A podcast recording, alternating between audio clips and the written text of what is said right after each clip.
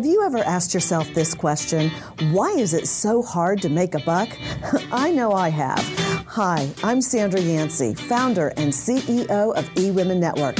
What I have discovered after going from the brink of bankruptcy to running a multi million dollar award winning business is this you can't build a million dollar dream hanging around minimum wage mindsets. My mission is 1 million women entrepreneurs generating $1 million in annual revenue. So here's what I've done I've created the mother of all entrepreneur success programs that you can access online on your time. It's called Monetize Me Now. It's a seven module online course that is 100% my success formula, covering mindset, mission, management, motivation, marketing, and measure. Come on, take my hand and I'll show you the way to learn to earn flowing revenue for your business. Visit monetizemenow.com for details.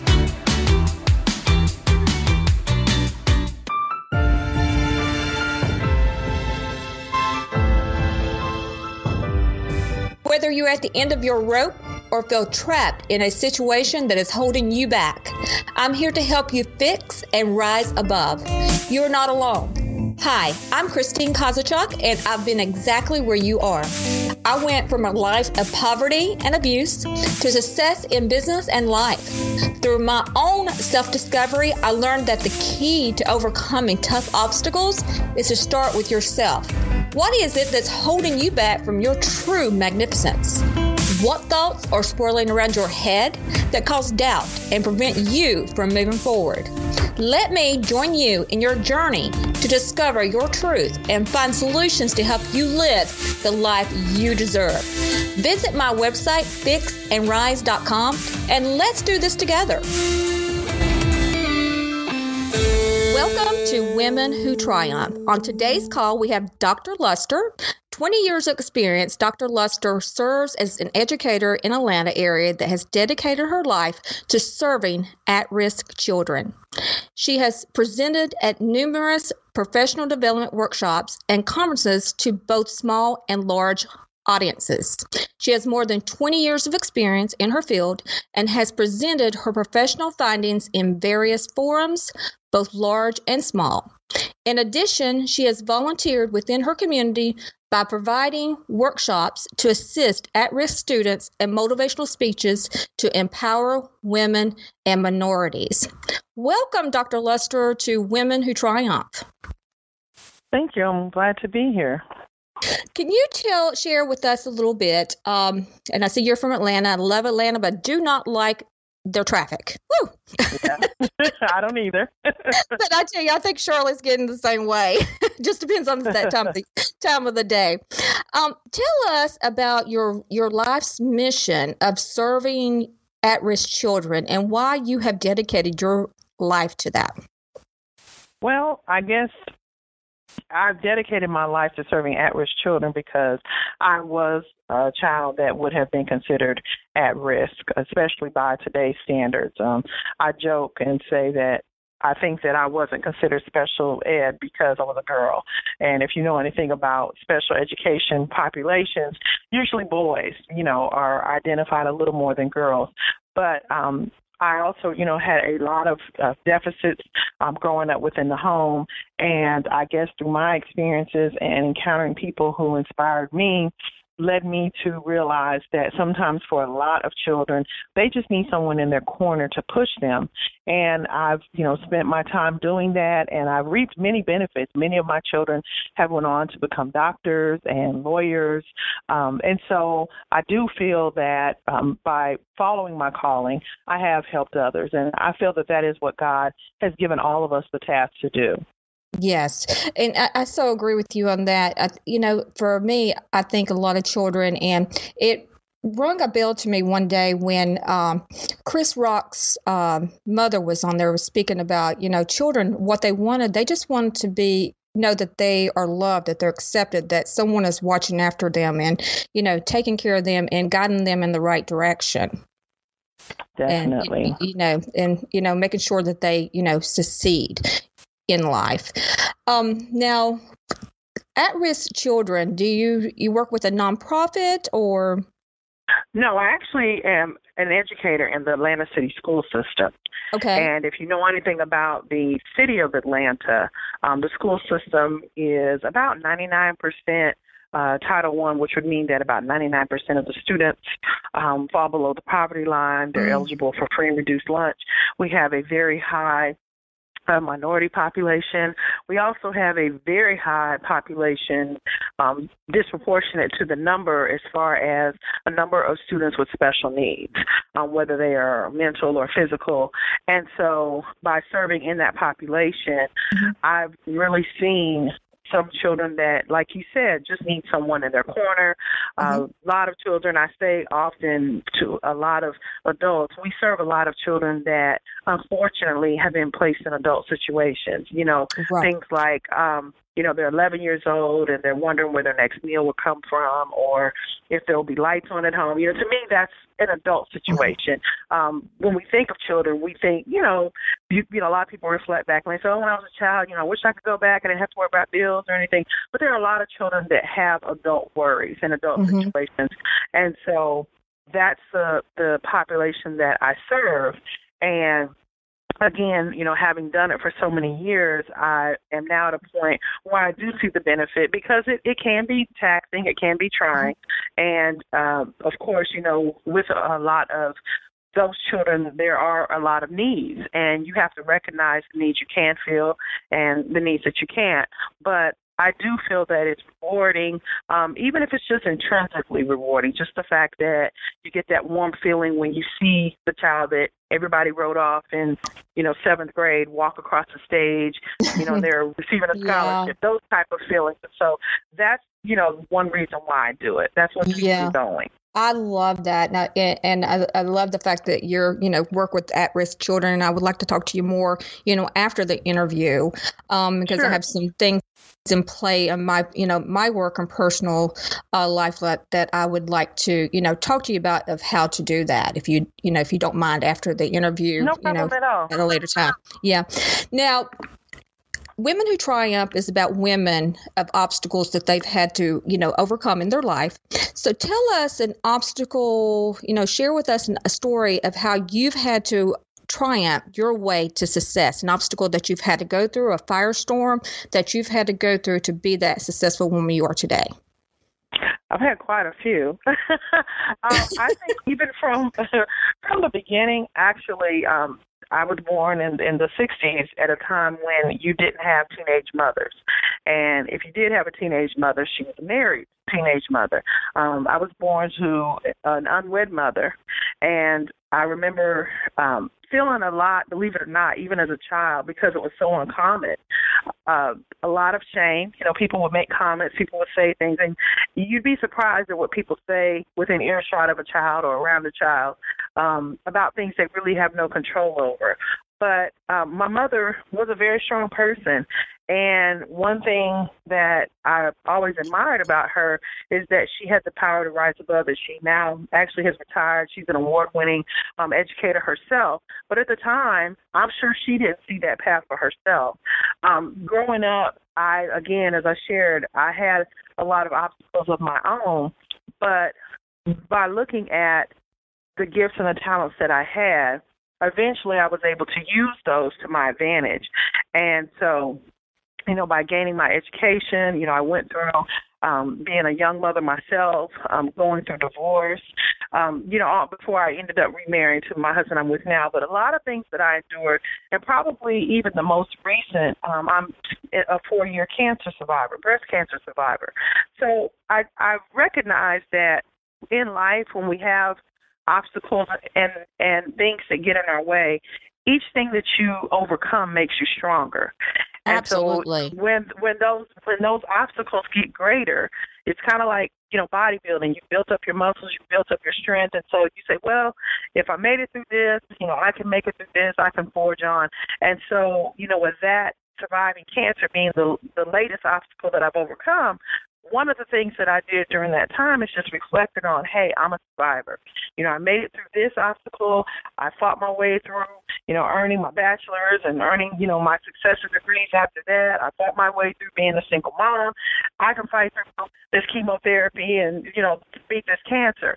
So that's one of the things that I try to tell women. You know, we don't always reflect on the battles that we've overcome because sometimes when we look at what's in front of us, it just seems so insurmountable. But with each obstacle, we gain strength, we get stronger, and we are able to triumph. Absolutely. And you know, we we forget how, you know, tough we really are that we can just right. dust ourselves off and, you know, just con- you know, continue on. Uh, I heard something the other day, you know, your past is okay to look at, but don't look at it too long because that is a learning experience for you. Just keep, you know, keep going forward, but don't look at it too long. Um, so that was that was a little, you know, eye opener for me uh, on that. Uh, you know, just to just to hear that you know, don't look at it. Um, right. But, but one of my one of my favorites is Les Brown's. If you can look up, you can get up. yes, absolutely. absolutely, you can. Now, what is one word that describes you? That you would say describes you, or someone else would describe you, and tell me why.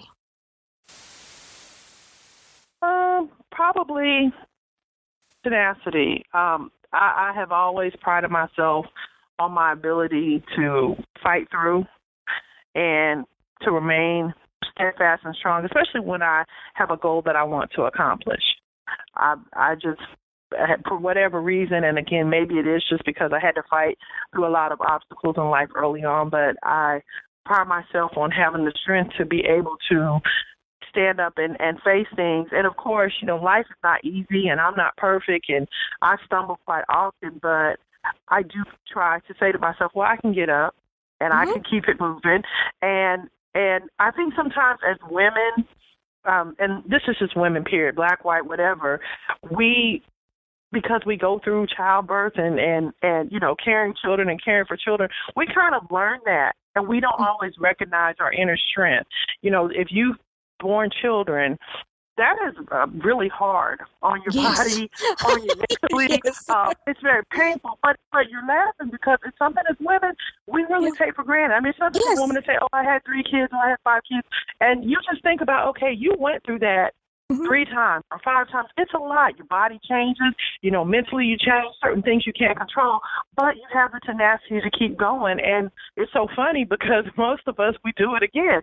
But yes. I think that, but I think as women too, we tend to not think about that um, I have a, a coworker that was joking about the fact that she said, you know, I just wanted to go in the bathroom and take a bubble bath, and the kids were knocking on the door. I mean, you know, sometimes we take for granted the fact that we have the fortitude to give so much to people, and um, on the flip of that, also though, I think we sometimes neglect ourselves, but I think we need to recognize how strong we are because yeah. you know that's a gift.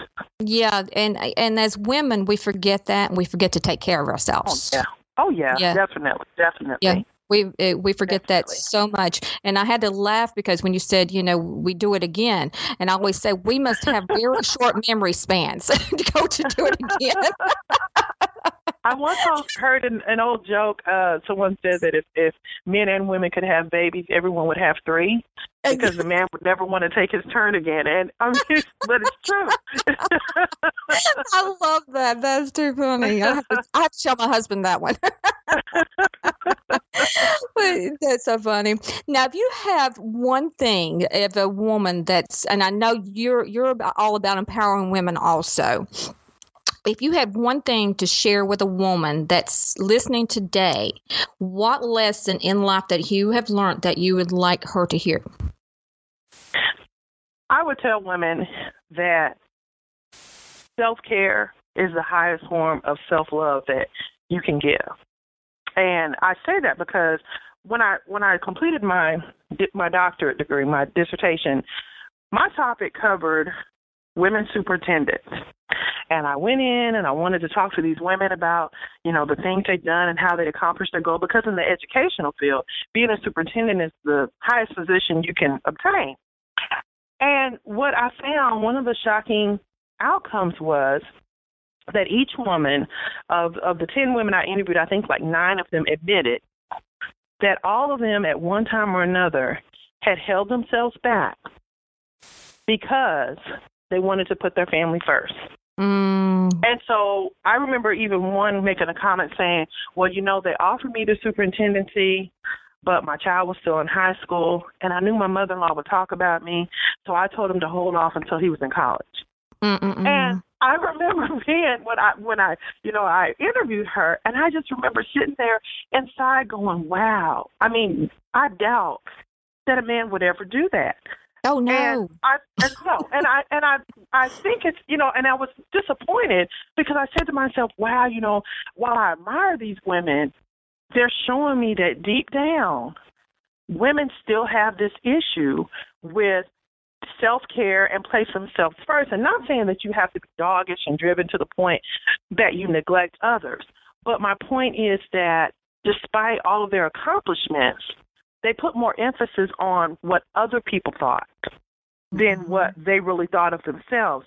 And they had no problem with saying, well, I'm going to put others first instead of caring for myself. And a lot of them share with me, you know, issues with, you know, the fact that even with the self care, just finding time for themselves was difficult.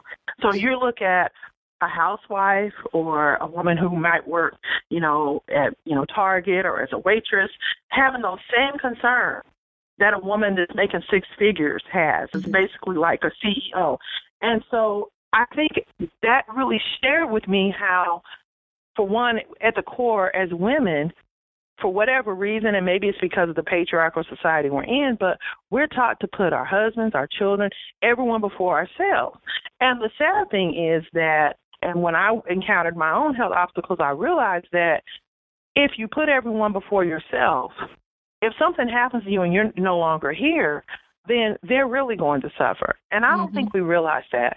Yeah. Now, you know, I've heard that so many times of women that I've, you know, interviewed, you know, about the self care and things Uh, and and just the question just came to me. Where do you think that has came from? Because you know it's i know as women we have come so far and we still have a long way to go.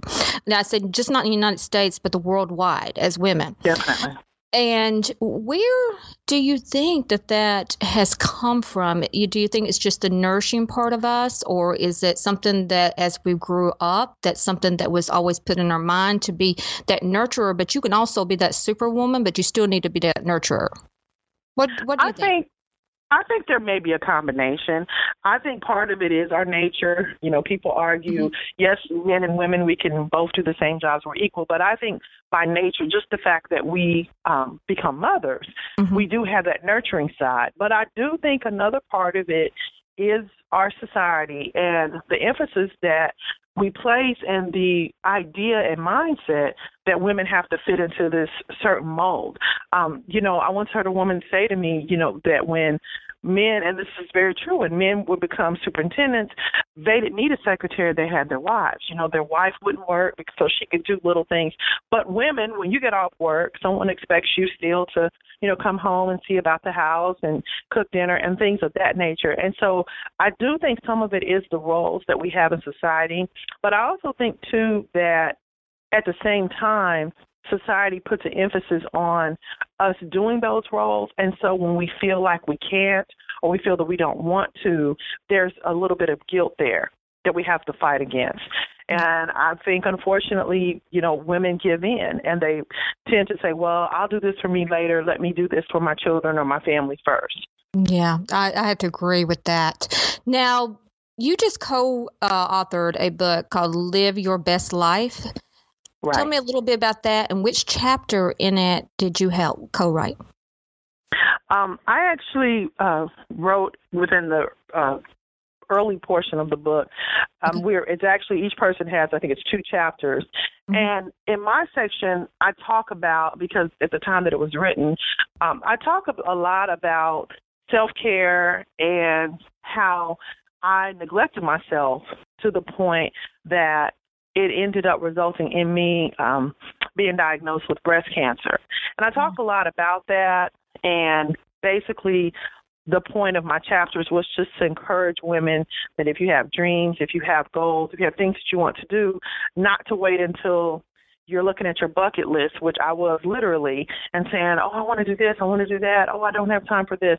And so that was really the point of uh, the writings that I had there.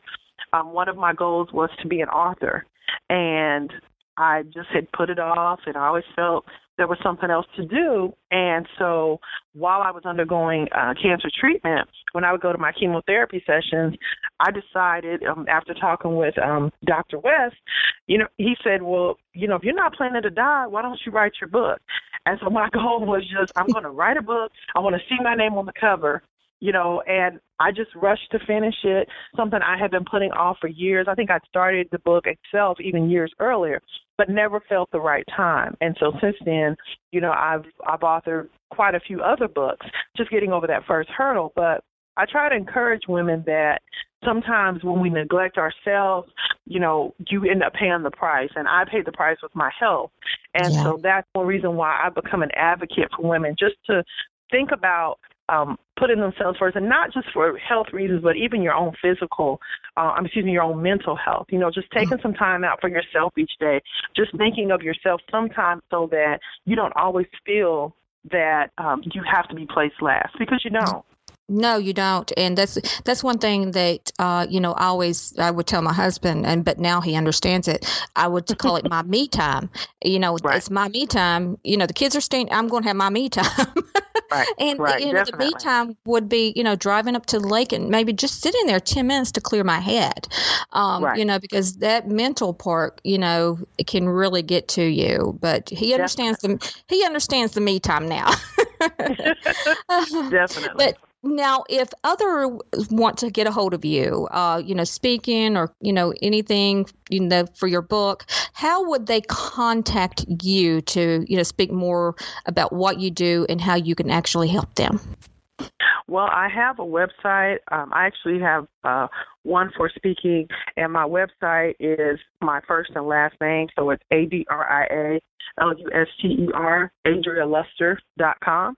And on that website, you can um, contact me through there. You can also email me at drluster777 at yahoo.com, and you can contact me regarding a speaking engagement um, in that manner as well. I just realized Dr. Luster 777 and your book, one of the books you, you have on your website, because I, I, love just going through the websites as I'm talking to my podcast uh, podcast guest, is you're overcoming adversity, seven steps to success, and your and your emails, Dr. Luster 777. So tell me right. about the 777 in your life. Seven is my favorite number. Always has been. Um, it's played significance in a lot of ways with me, and so it's just uh, one of those things that I tend to to use quite often. Uh, the book itself, I actually did not purposely do seven chapters. It just kind of grew into that um, with the seven steps. But again, that's just a one of my I want to say lucky number maybe um, that I like to use, and so yeah, I get teased it's about it a lot. I love it. I, it just dawned on me when you said that, and I was like, and I was looking at the seven is like seven, seven there's got to be a reason for that. Well, Dr. Luster, thank you so much for sharing your story, and you know, and cheers to so much success with you. And I am looking actually looking forward to us possibly working together, and sure. because you know, with empowering women and at-risk children and um, you know, everything. yes. well, you heard a little bit about my story on stage a little bit. So, um, but you know, it's, I'm really looking forward to it. I have met so many great people, you know, uh, lately and I've, you know, and you are absolutely one of them. And if I'm ever in Atlanta or if you're ever in Charlotte, you know, knock, you know, knock on my door and say, Hey, I need a place to sleep. Will do yeah. But again, thank you so much. And, uh, you know, and I look forward to seeing you again. Thank you. Have a good day. Do you feel like you're drowning in administrivia? Do you have a podcast you would like transcribed to repurpose as a blog or even a best selling book? Rhonda's Virtual Office is the answer to the freedom you crave so you can get busy doing what you love. Let Rhonda's Virtual Office give you the relief you need. Visit rhondasvirtualoffice.com and get some peace of mind today. Rhonda's Virtual Office is the go to transcription service for EWN Podcast Network.